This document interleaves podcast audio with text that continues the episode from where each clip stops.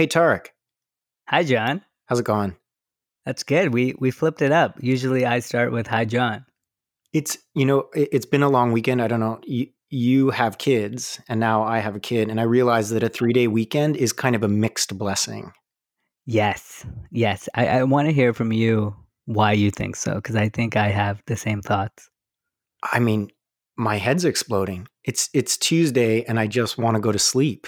I I feel so bad that I actually had a headache and I stayed home from work and I'm just starting to feel like good enough to think again. But you know, I think one of the purposes of a weekend is to get some rest. and I'm more tired than I was before the weekend started. This is I think we're just not in on the the actual goal of the weekend. Now the goal of the weekend is to do really awesome things like go and see animatronic dinosaurs um, and the butterfly exhibit and uh, you know have a blowout uh, at the coffee shop. Like that's what the weekend is for. Okay, so we're we're gonna we're gonna take that. We're gonna kind of put the weekend behind us. yes, maybe we do a short episode. Yeah, I think I think that would be good. I, I I don't have a I don't have a big episode in me. Same. So okay, let's just say goodbye to the weekend. All right, bye weekend. Why don't we do a shorter episode about but something that's like really deep and and that I was thinking about all weekend. We we chatted about this briefly before we started, but I, I really want to dig into this question of accountability and responsibility. I hear a lot of designers saying they want more clear role definitions. I hear product managers saying that people need to be held accountable for things. I hear people saying the product manager needs to be held accountable for things. There's just a lot of talk about responsibility and accountability. And confuses me a bit. And so I, I wouldn't mind digging into that. Oh, there's just so much to say about accountability. One thing I'll start with, because I just love this word, is something I've heard recently at work, which is called an accountability. Buddy. Have you heard? Have you heard that term? No, is that a stuffed animal? It could be. We we could pivot this podcast into selling stuffed animals. But what it actually is is this idea that anytime you're trying to do something, start a new habit, you know, go to the gym more often, whatever it may be, if you have somebody who will hold you accountable to that, have a accountability, buddy. accountability. buddy. How how fast can you say that?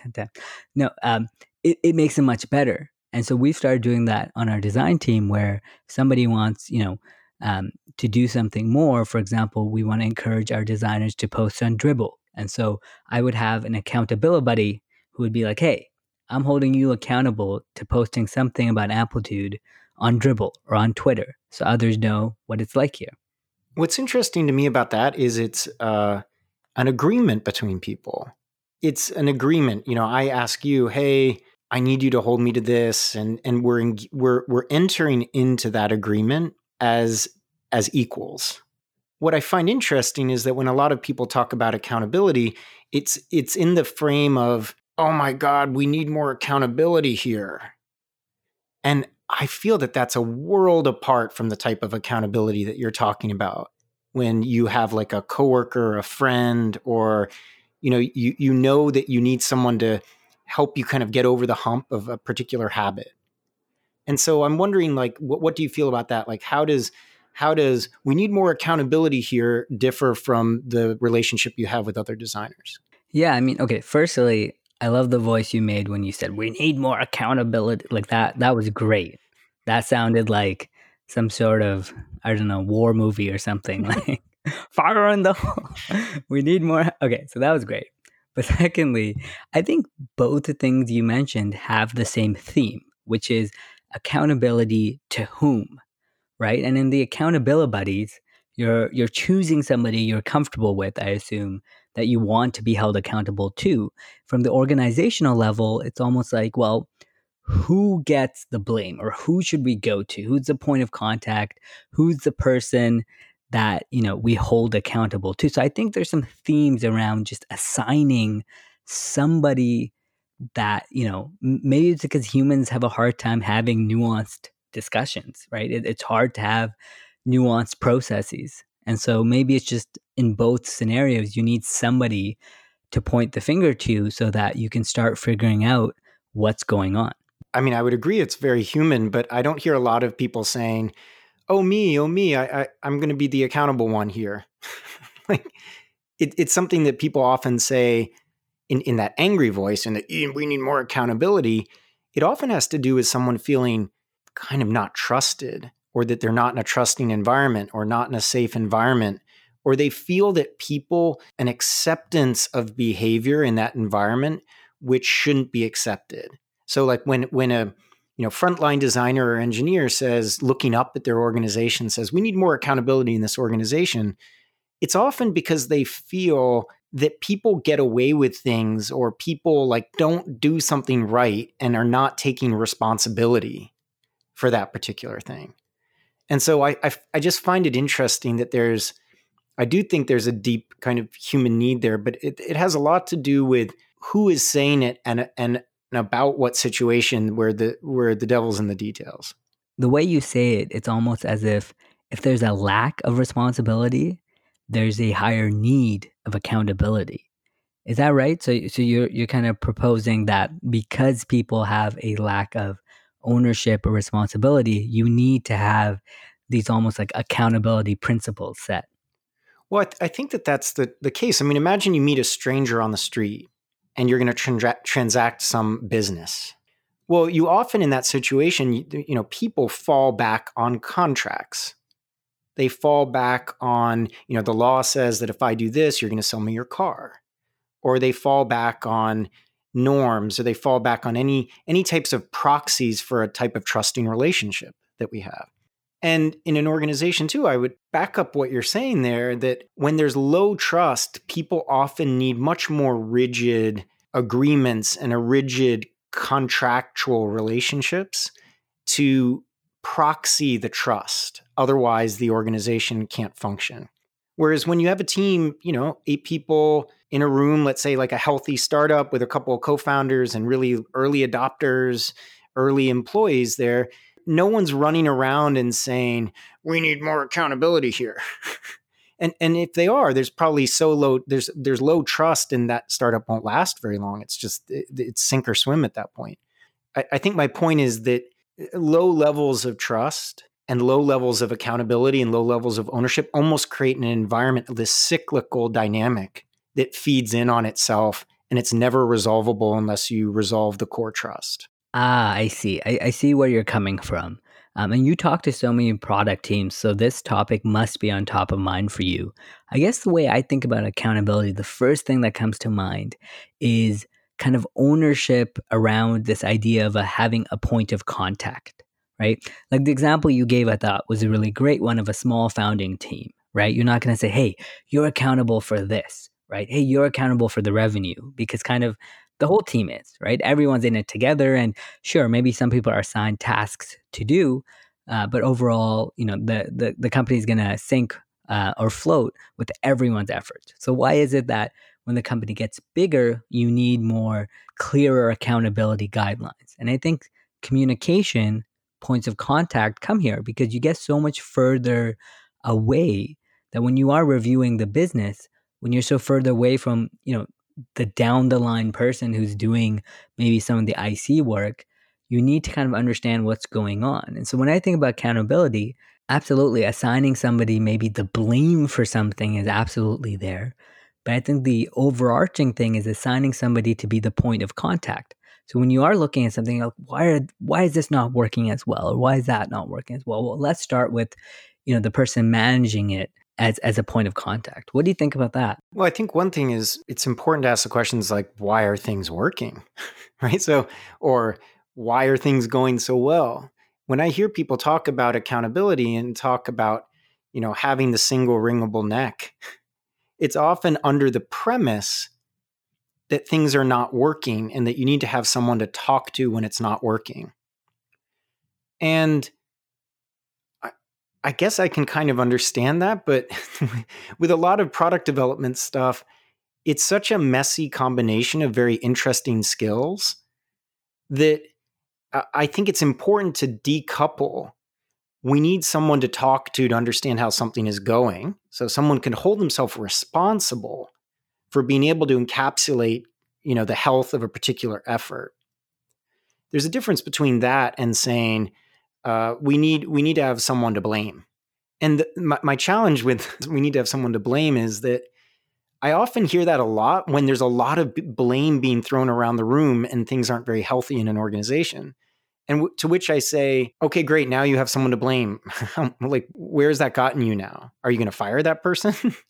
you know, are you, w- what are you going to do now that you have someone to point to? So I'm just contrasting that with, it seems like we, we always go to a place of when things aren't going well, we have someone to talk to. And I wonder why that is. I, maybe, maybe that is just very human that people want that, but um, I don't always know whether it's the healthiest thing. Yeah, I wonder if a lot of that comes down to wanting this sense of control, where you want a sense of not controlling what people do, but rather a sense of being in control. That you know who's who's doing stuff in your org and you know who's not, and you know you can kind of point at something to know who to reach out to. Because I've seen, you know, I've been at companies at times where an executive's like, okay, who was in charge of this feature? Hmm. Because, you know, I got feedback on it or I used it myself, you know, I want to get to the root of it. And sometimes it's negative, but sometimes it is genuine where they're saying, hey, I want to understand this more. And so if someone came back to them and said, well, we don't really know who's working on that or who's in charge of that, it would give this, you know, almost crippling sense of lack of control. But if you look at some of the more higher performing teams, a lot of that decision making is more fluid. So maybe it is just, you know, wanting the sense of control. Yeah, I think control is one thing. I think that your your discussion of lines of communication, you know, oh, so we can have someone to talk to about it, someone who understands the details about it, uh, someone who uh, is taking responsibility. You know, it's just it's just good to know, at least for me, you know, when someone says, "Oh, you know, I'll, I'll handle that," they've kind of taken ownership of that. They've taken responsibility for that. And it's one thing less that I, in theory, need to worry about, right? Oh, you know, I trust that person. They're going to do it. I don't need to keep it in my mental, uh, you know, RAM of all the different things that I need to do. So I can definitely see that from a navigating complex environment standpoint where you, you know having these kind of reassurances are important i can see why it's good the thing concerns me is that organizations are structuring themselves around quote unquote clear spheres of responsibility, clear spheres of accountability. And what that's doing is actually limiting the amount of interesting, collaborative, emergent creativity that could exist. And I see this a lot. I see this a lot when I see how a team is operating and I ask them, why are you why are you working like that? Well, you know, r- you know, RACI charts and in design got really angry, so they really advocated that we should own this particular phase, and then and then we made this agreement with product that product will always pay attention over there, and design will always pay attention over there. And I'll say, well, well, that sounds interesting. How uh, how did it work out for the product? Is all this working? And then they'll say, wait, what, what do you mean? I said, well, ostensibly you're doing all that to have a better product, right? To all feel more pride for your work and have more impact. And they look at me like, no, no, no, no. The reason why we were doing all that is because we were angry and we needed to have clear roles and responsibilities so that, you know, we could go to work and we wouldn't fight all the time. so I think that asking the question, are our working agreements actually helping the end product? Like what the company stands for is a, is a good thing to do. Hmm. Yeah, I, I totally see what you mean from that perspective. I wonder if there's some analogy here to metrics. Because when I think about setting metrics, I think about accountability, but kind of the way I'm saying it. Not that, you know, if if a feature or, or a set of features are launched to improve a metric and the metric doesn't rise, you know, the feature itself isn't necessarily, you know, garbage it's not that we didn't get anything from the feature it's more that it's more that users didn't react in the way that we expected and that metric is a really great indicator for us to understand. And so you know metrics similarly can be used very poorly to kind of assign blame to kind of say win or lose. But when i think about accountability you know sometimes i do think about metrics because it helps everybody have the same you know frame of reference helps everyone understand what success is like and it helps everybody, when done right, to start the conversation. right? As opposed to not knowing how you're doing at all. And so maybe there's a parallel here because it came up, you know, when you mentioned kind of the two ways to look at it. Maybe a similar thing can be thought of for a lot of the ways we build product. Yeah. I mean, one rule that I generally give people is anything good is probably really good at being abused too. right? Like anything that's good enough to get people thinking about the right things and have the right conversations and and and implies a level of trust and safety to be operable almost by definition means that if that trust and safety is missing that that thing can be viciously abused a great example here is that engineers make a cost benefit decision every 15 minutes i think i remember reading a study about that and they, if the site goes down, they're the ones being paged at 1 a.m., at 3 a.m. If there's a big bug in production, like, you know, they might even feel like they risk losing their job. I mean, hopefully that's not the case, but maybe they do. So when I talk to a lot of engineers, and then they say, well, it's interesting, you know, our product manager talks about being accountable for these things, but I don't know, there's so much success theater and they're able to spin every setback as a positive and the PMs never talk to us about their decision quality, you know, they're always on to the next thing.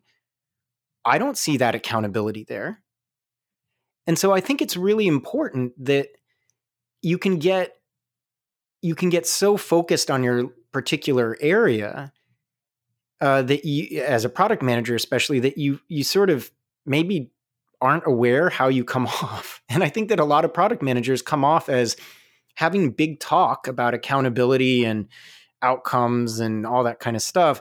But when when uh, the rubber hits the road, a lot of people would argue they're the first person to have a very good reason why nothing worked out, right? So I think that it all kind of boils down to trust and safety, as as has come up in a number of these episodes. But you know metrics frameworks are a great example that if they're triggering the right conversations and help people adapt and pivot correctly great if all they're doing is that when the news is good everyone's bragging about them and when the news is bad it's always oh i don't know i guess maybe you know on to the next thing then that's another story totally like you said a lot of it comes down to trust and safety and the environment in which you operate um, you know to play devil's advocate here what does the opposite look like? Let's say an organization without a toxic environment, one that has accountability right. Mm. Right. And so let's say I'm a, a VP of product. We have four different products. Each product has, you know, three or four active feature groups that are being worked on. Um, you know, and I get a really angry email about a feature that's kind of, you know, lost as a client. So, as a higher level product person, I'm trying to figure out, well, what happened? Why did we build this? Let me kind of unravel the layers. What does accountability look like there from what you've seen in kind of a good organization? Well, I think that in a good organization, you do a blameless retrospective. You, you, you assemble all the people who are involved and talk about it. And you surface information, you surface observations, you reflect on decision quality, you reflect on more, you know, where you might have had more information that might have benefited uh, the outcome, as opposed to just saying, uh, "Well, I know exactly who to to get on this. It's my, you know, senior PM Mary who must have dropped the ball on that, and now I know." You facilitate an environment that is is more is is more focused on learning from what happened versus ascribing blame and that's what would happen in a healthier environment. Okay, let, us kind of play that through because I totally agree. Um, my experiences at Amplitude has been very much about that. You know, when things fail, people actually get, I wouldn't say more excited because we're not excited when things fail, uh, but people certainly get more curious. Where when something succeeds, we're like, all right, well, it did what we thought it would do. Um, you know, we we fulfilled the user request, or yeah, our intuitions were right. It's less interesting than when something goes wrong. You kind of dig deep and you're saying, well, what happened? And so you know, people get more engaged in conversations. So, so I, I've definitely seen that healthy learning environment.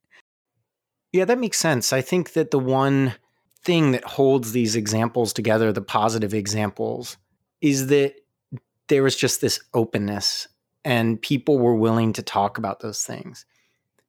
And if you think about accountability and responsibility too, on an even higher level, I would ask who is accountable for making sure the environment is healthy enough to be able to have a blameless retrospective? It's kind of meta, right? Like accountability and responsibility for things, it feel does feel very human. But often I liken it to the word promises instead, instead of even thinking about responsibilities or accountability, which is what promises are you making to the people around you? And, and are you even in a position to be able to keep those promises? And have you kept those promises? So if I say something like, I'm going to ship this thing by this date, that might not be a smart promise to make in product development, right? It might be the wrong promise.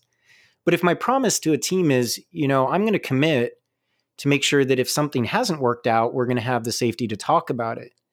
Then that seems like a, a you know a pretty a pretty bold promise. But if it, if I could fulfill that promise to the team, that would have kind of high leverage. So I, I don't know if that helps, but I think about you know sometimes i get down i get too in the weeds with very very minor differences between responsibility and accountability and what's the difference and and you know what happens at different levels of the organization often I have to simplify it with what promise am I making to the people around me and can I keep that promise and have I kept that promise and how can I do better at keeping my promises? Absolutely. There's a lot more to say here. We're going to wrap up the episode and let's try a, sh- a, shorter episode because I think our episodes have been climbing in, in time. I think they started at 20 minutes and the last one was 45 minutes. And um, I mean, I think people have still been listening, but um, let, let's end it off there because I, I, think we should revisit this topic, but we said a lot about it um, so far. And so, yeah, reach out to us on Twitter with any other topics you want to listen to, any follow up questions. We'd love to answer them and kind of continue to dig at this. Uh, John, did you want to do something fun before we outro? I hate to just jump this on you, but right. uh, Jess, my coworker, is making mm-hmm. a an Amplitude cozy, which is, if you are not familiar, it's like a neoprene cover for a can. Often beer, but it doesn't need to necessarily be beer. It's spelled cozy actually with a K, and it might even be koozie. Okay. And so, right. what, what I want you to do is to come up with, we want like a product related slogan on on this item. And so, I was wondering if you had any off the top of your head. Okay. Just so I understand this. So Amplitude is making some sort of mug holder. Mug like a beer can holder. Yeah. I see. And it and it keeps this um I'm assuming whether it's a warm or cold drink, it tries to maintain It maintains it, but also gives you like if you imagine like you're by the pool, right? Mm-hmm. Then it also gives you a way to hold on to it right? I like you, you know, your grip, you might lose grip because uh, you know it's obviously it's it's the the hot summer, you know. I, I like how this has become like peach Tarek beverages. I didn't I didn't okay. know it was called a koozie or cozy or whatever either. Yeah. So it's it's peach. Okay. I mean, my my parents didn't, you know, weren't from the United States either. So I see, and, and just so I understand it, because I mean, I, I think I understand the culture of graphic tees. But the culture behind this is kind of like you would be holding this koozie and you're drinking it, and somebody would walk by and they would say, "Ha Yeah, yeah. You have to get a like. So, for example, yeah, you you know, like one idea I had was, um, oh, hey, it's on the roadmap, or something. I mean, that's kind of like a, link, but you know, be like, "Ha ha." You see, I'm I'm I'm boldly relaxing by the pool, kind of thing. So, and they should get that little like, "Ha ha." This is more like eh, this is more just shining the mirror on how we've probably oh, we're probably missing like a large swath of like cultural references. okay, how about something like um, I'll file a Jira ticket or something like okay, that. Okay, yeah, that's good. Yeah, it's in the Jira ticket. Or, or you know, like what you were, it's in the Jira ticket. I like that. Yeah. Um, or, or kind of like you were saying with the backlog, um, you know, it'll be in the next sprint. Yeah. Oh, maybe the one to promote the relaxation could be like minimally viable product manager. oh, I like that. Like I'm it's kind of self-deprecating. Just yeah. here by the pool, being the minimally yeah. viable product manager. Right. Or or if people, you know, I'm a parent, so I don't you know, uh, I don't do anything socially, but I imagine people who go to parties, maybe it's like minimal viable party. Oh, like party of like, hey, here's the party right here. This is the minimally viable party. I'm here. we are we have to be at least me probably the uncoolest, the uncoolest. person all right well i'm, I'm going to share with jess that like we'll okay i know on the internet there's like this phrase which is like hold my beer yeah have you heard this so like I you would use it as if like if you want to outdo somebody hmm. right so if somebody said um uh, I don't know, like let's say Usain Bolt, who's like a very fast runner, right? And if you're, you know, if your fastest running friend said, "Hey, look how fast I ran," I guess the joke would be Usain Bolt would say, "Hold my beer," as in like, you know, hold my drink while I outdo this person right, right, or right, I, you know, do this thing, right? So maybe like something like hold my sprint or hold my backlog, because because I'm assuming the koozie is holding a beer, I don't know, or a drink. tough. They're pretty bad. Kind of maxed yeah. out my humor. Um, yeah. Like, oh god. Yeah. At that point, I mean, I, I could see that. Like, hold. Have you seen my Edgar Allan Groe account? Have you seen that? No. So, I mean, every once in a while, I just need to do something weird. I think it's like in my personality. And so I made this Twitter account, which is called Edgar Allan Groe, like Edgar Allan Poe. And I post these, I don't even know if you can call them poems. Huh. But you could use uh, like like okay, here's one. Wow. Okay. So so I'll, I'll, I'll post this, but it's like Luke, I am your winning variant. Oh, that's that's really really good. Okay, Ed, Edgar Allan Groe. Here's another one. To be or not to be, that is the experiment. And is it is it hashtag Edgar Allan Groe or it's Edgar Allan Groe, but but Groe is spelled G R O E. This this is a real Twitter account. Yeah, you can go to Edgar Allan. Yeah. Okay. Well, all right. So that you know. Yeah. Oh yeah. Okay, I see it, and you've got a little like chart yeah. and stuff like that. Right. They came. They saw. They churned. Like I don't know if this is you know koozie worthy, but okay. I don't know if right. this will take out in the koozie koozie economy. These are pretty funny, and so we can. I, I will. Okay. I'll try to get that. All right. Well. all, all right. right. Talk to you soon. All right. Take care. Bye.